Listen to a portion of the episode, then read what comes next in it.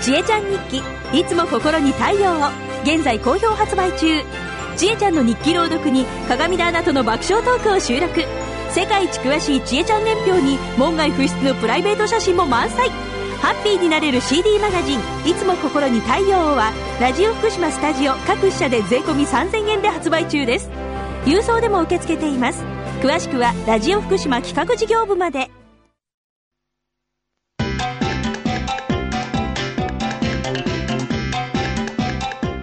達人寺子屋長山久夫の百歳食入門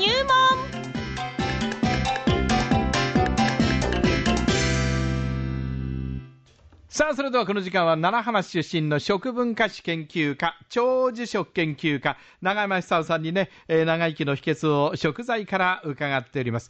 さあ、今日は何でしょうか ね、長山さんです。もう笑ってますよ。はい。長山さんおはようございおます。はようございます。おはようございますよろしくお願いしよろしくお願まいしすま。すこちらこ東京は桜が満開だそうそ。ですね。あーいいですね、えなんかちょっと早すぎて、 なんか、ええええ海外から友人が来るんですけど、4月に来るんですけども、海外から。なんか、は葉桜になってしまうんじゃねえかと思っいはていじ。ゃあ、その時は福島来たらどうですかああ、いいですね。ねええあの、はい4月超人くらいまで持ちそうですか。大丈夫です、大丈夫です。あそうですかええいいですね福島県はもう、あの、ね、えーいわき浜通りからスタートしてね、ずーっと沿岸部を北上して、それからあの、阿武隈を越えて、福島に、県北に来て、それから福島から郡山、二本松、えー白川というふうにね、南下するんですよね。それから会津ですから、逆 S 字を書くっていう、はい。普通桜前線は北上じゃないですええか。ええええ中通えりに入るとね、南下していくんですよ。えこれ不思議ですよ。なんか桜の回廊って感じしますよね。そうそうそうそうそうええいや、美しいな、行きたいな、です。ぜひ行きます、行きます。ねえでねえすご今日くもいいですよね。今日もね、あの、桜プロジェクトという、あの、えー西本由美子さんたちが中心のグループがですね、はいはい警戒区域の中に入って、ええええ国道6号を、そのはあ100年後の子供たちのために残そうっていうんで、桜並木にするために桜をね、植えるんですよ。はあ、はい。それはぜひ、あれですよね、あの大切なことだと思います。大切なことですよね。私もあの子供の頃ずーっと浮いた記憶がありましてですね、あそうなんだあの夜の森なんかも浮いたことあるんですよ。あ夜の森のあそこにあの桜あねりますよね、今ではいも。ありますよええ綺麗あでりすまよす、あります。はいトンネル、トンネル、桜のトンネルありますよ。常磐線開通した真っ先に行きたいですね。なるほど、なるほど。ええそうですよね。ええそうなんです。はい。今日はどんな話でいきましょう今日はやっぱりあれでしょう。黒ごまでしょう。は黒ごまです。今日は黒ごま黒ごまですよあ。なんで今日黒ごまなの桜が咲いてるからです。あ、桜が咲くと、東京桜満開だから、そそうです、そうです。黒ごまねつまり、ええあのー桜だ、それからあやめだって、こう日本の国というのは四季折々にこう代表する魚、あの魚じゃなくて桜あ、花があるんですけども、桜と魚と間違えましたよね。魚満開じゃないですよ。そうなんですよ。ええええしかし、そういうですね、はいあの四季の変化を楽しむために、やっぱり健康体がいいなって感じするんですいよ。や、おっしゃる通りですよ。えええそれで日本人のあの寿命っていうのは世界トップクラスですから、はいただ残念ながらこう、健康寿命がこう短くなってんですえよ。ああ、なるほど。はこれがちょっと残念ですねい。はいはい。結局ですね、ええ食べ方が下手になってしまったんじゃないかなってそう心配してるんですよ。はいはいはい。食べ方上手っていうことは、ええあの年を取っても老化しない、んあるいは病気にならない免疫力の強い体をどうやって維持するするかっていうことだと思うんです。えええええでそのためやっぱりですね、食べ物なんですよ。えなるほで、ど。老化っていうのを考えてみたらば、うんあれ、細胞の酸化から始まるんですよね。そうですよねええ。はい。ですから、細胞の酸化を防ぐのは食べ物ですから、うん食べ物の取り方うまい人っていうのは、やっぱり何も、あのーしなくてもね、え自然に元気で長生きできると思うんですえ。よ。なるほど。えで寿命とか、年取ってから仕事できるとか、あるいは肌が綺麗だとか、ものすごい個人差があるんじゃないですえか。ええええで、これ、ものすごい個人の食べ方の前下手だと思いますえええ。なね。るほどね。で、ぜひですね、今日から実行してほしいのは、はいそんな難しいことじゃありませんから、ええ。黒ごまを食事ごとに一つまみずつ食べてほしい。黒ごまね。黒ごま。抗酸化食品ですよね。そうなんですはい。それで、黒ごまには非常に、あのーカルシウムが多く含まれてまして、ええ。で、カルシウムって、年取ってくるとだんだん骨が脆くなってきますよはね。いはいはいはいはい。昔っていうか、あのーヨーロッパの魔法使いのおばあさんっていうのは腰ものすごく曲がってるじゃないですか。ええええええあれは骨粗鬆症ですよね、あれは。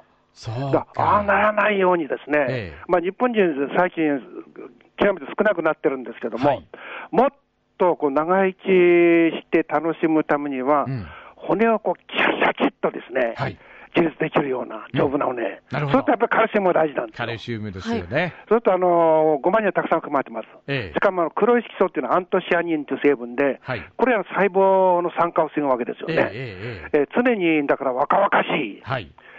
で、ときめく心うんも維持することができるっていうのはビタミン E が含まれてますから、ええとときめく心ええときめく心。きめく、はい女性最近、ときめいてますか、お二人さんは。いや、もう私なんかもう女性を見たらえね、えすぐときめいちゃいますよ。羨ましいです。ええええはい。女性ってうろうろしてるんですかえおろおろおろしてるんですかいやいや、もううろうろつっついてっちゃうんですよ。それはダメです。ええ、 それでいいんですよ。それでいいんですよねええドキドキしたりですね、そうそうそうあいいなと思ったり、それでいいんです。ねえ綺麗な女性を見たら綺麗だと思って、やっぱり声をかけなきゃ失礼ですよね。そうそうそうそううんねまあそういう気持ちがなくなったらあれでしょうはね、い急速にあの老化してしまうといだうかと思います。とにかくですね、はい男性は80歳まで、79歳があの平均寿命ですから、ええ女性は86歳が平均寿命ですから、ここまでは現役でいてほしいんですよ、そうです働けるくらいな。はい。はい。ところが今じゅじゅどっちも10歳以上低いんですよね、うんうんうんあの健康で長生きできるはい健康寿命というのは。えでそういった意味でも、ですねごまって非常にこう食べやすいですから、はいポリポリポリポリ食べてほしいんですよ。そうですね。それとあの日本人に最近ですね、疲れが抜けないっていう人が増えてるんですよ。あはい。で、これも食べ方と関係、ストレス以外だったらですよー。ええで、ビタミン B1 だと思うんですよ。はい。で、ビタミン B1 っていうのは、あの、黒ごまにこれまたたくさん含まれてるんですよ。おー昔、あの、武士がね、あの出演するときに、あの、ごまおにぎりを持ってったって言いますけども、ええあれ非常に科学的ですね。なるほど。で、ご飯でカロリーを取って、それで黒ごまでビタミン B1 と抗酸化成分を取って十分に戦ったはと。あ、はあはあ、で、今だってあの状況的には同じだと思うんですよね。えあの会社に行って働くということは、あある意味じゃこう命レベルで、生命レベルで考えると、これ、バトル、つまり戦争みたいなもんですよ、そうですねえ細胞を使って働いてるわけですから、はい当然そこで酸化しますよね、うん酸素使いますから、はいそうするとそれがこう溜まってしまうと、老化がこう進んでしまう、ええですからそういう意味でも、ですね今日はぜひ、黒ごまを食べてほしいんですえよ。今食べましたね、黒ごまね。それでね、大きい声で笑ってほしいんですよ。ああえナチュラルキラー細胞がええええどっと増えますから、はい。で、ナチュラルキラー細胞というのは、がん細胞をやっつけるそうなんですよそういう力のある細胞ですよね、えええそういう食生活してれば、まあ、90歳くらいまで働けるんじゃありませんえか。なるほど。ええなるほど、ええそうですよね。で私なんか、あとそうすると、あと10年ありますかえら、えまだまだですよ10年楽しめるなって感じしますね。ねえあええ昨日私、ちょっとあの郡山で講演をする機会がありましてね、あらあらよかった長山さんがお作りになりました長生きソング、おっちゃんのんでご飯豆、 ごまにいわしに人参昆布、これで長生き、わっはっはの。 これをね、皆さんと一緒に歌ってきたんいですよ。や、歌ってください、それはいいことです。で、その中にごまが入ってるじゃないですか。ええごま入ってますよ長山さんはもう年間200本以上の講演をしてね、ええ移動するときにはポケットからごまが入った袋を出してね、そうなんです。それをなめなめ、あとは駅弁にそれをどさっとかポケットに常けにね。入って入ってるるんですね。んですよ、入ってるんですよ。ええそうなんですよ。そうなんですよええそうなんです。ねえ、そういうええ話をさせていただきました。明日は徳島に行きます、私は。ええ